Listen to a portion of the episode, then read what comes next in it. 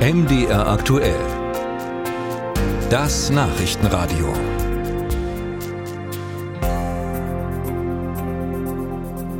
Parteitage der Grünen gelten als exotisch, gerne auch als laut und chaotisch.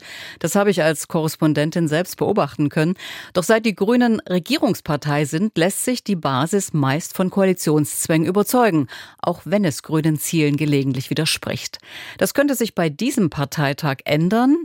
Der ist in Karlsruhe, beginnt heute und dort wurde ja gerade die verfassungsrechtliche Ansage gemacht, dass Corona-Gelder nicht einfach für den Klimaschutz ausgegeben werden können. Damit droht vielen vielen grünen Projekten das aus.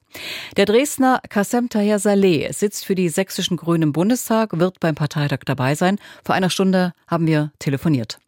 Schönen guten Morgen, Frau Tesch. Grüß Sie. Herr Tahir Saleh, vor diesem Treffen, da hieß es immer an der Basis, da wird es brodeln, viele seien unzufrieden mit der Kompromissbereitschaft der grünen Spitze in der Ampel. Aus einem sächsischen Kreisverband haben wir heute Morgen sehr versöhnliche Töne gehört.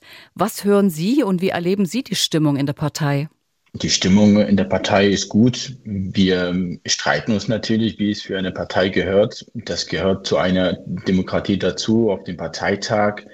Ähm, was heute beginnt bis Sonntag tagt, werden wir wegweisende Entscheidungen treffen. Wir werden den neuen Bundesvorstand wählen. Wir werden die Europaliste wählen. Wir haben einen super Wahlprogramm für die Europawahl. Dementsprechend wird das ein guter Parteitag und da gehört natürlich Streit dazu. Sie sagen, das gehört natürlich dazu, aber gerade so die Asylrechtsverschärfung lässt doch viele sehr kritisch äh, zurück oder in Sorge auch zurück, was dann passiert.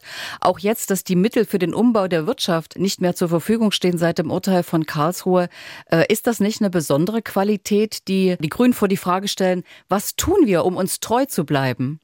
Der Einsatz für die Menschenrechte, für Minderheiten auf der ganzen Welt ist ein grünes Kernthema, ist einer unserer Grundwerte. Und die letzten Monate im Hinblick auf die Asyldebatte, auf die Migrationsdebatte, die waren hart für alle. Und ähm, auch das Recht auf das Asyl auf, auf der gesamten europäischen Ebene müssen wir verteidigen. Die Union und natürlich auch die AfD haben es mit ihrer Hetze geschafft, dass das Thema fast jeden Tag in den Schlagzeilen vorkommt.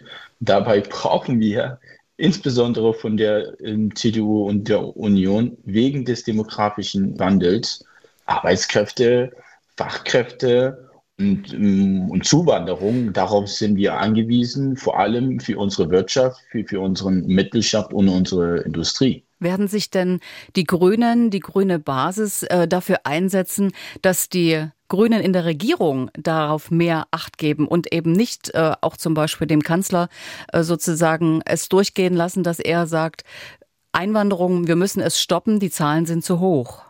Wir übernehmen Verantwortung, sowohl auf der Landesebene, in vielen Kommunalparlamenten, aber seit dieser Legislatur, seit 2021 auch auf der Bundesebene. Und diese Verantwortung nehmen wir ernst. Und wir sind bereit, Kompromisse zu machen. Das haben wir bereits beim Klima gemacht. Das machen wir natürlich auch bei der Migration, aber Kompromisse haben natürlich auch ihre Grenzen. Hm, Sie sagen, Sie haben Grenzen. Könnte es auf den Punkt zulaufen, dass die grüne Basis fordert, die Koalition zu verlassen, weil man eben manche Kompromisse nicht mehr mittragen will? Nein, ein Koalitionsbruch steht aktuell überhaupt nicht zur Debatte. Die Ampel dirigiert weiter, auch über das Jahr hinweg. Das steht zu 100 Prozent fest.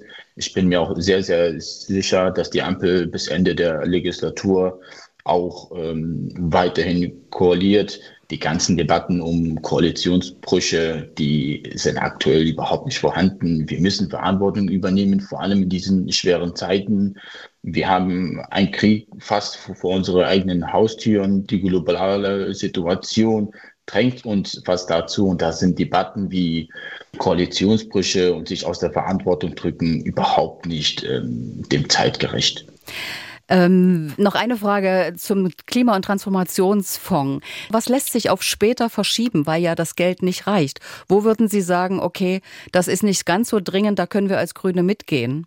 Das Urteil aus Karlsruhe, das bringt uns natürlich vieles durcheinander. Es sind viele gute und große Projekte in Ostdeutschland, ähm, die stehen jetzt ähm, in Frage. Übrigens mehr als 60 Prozent der Gelder aus dem Klima- und Transformationsfonds kommen in Ostdeutschland ähm, zugute. Chipindustrie beispielsweise in Magdeburg oder, oder in Dresden, viele andere Projekte, die dem Klimaschutz weiterbringen. Ich will nochmal hinzufügen, das sind keine grünen Hobbyprojekte, die wir da voranbringen, sondern das sind Arbeitsplätze, die wir damit ähm, sichern.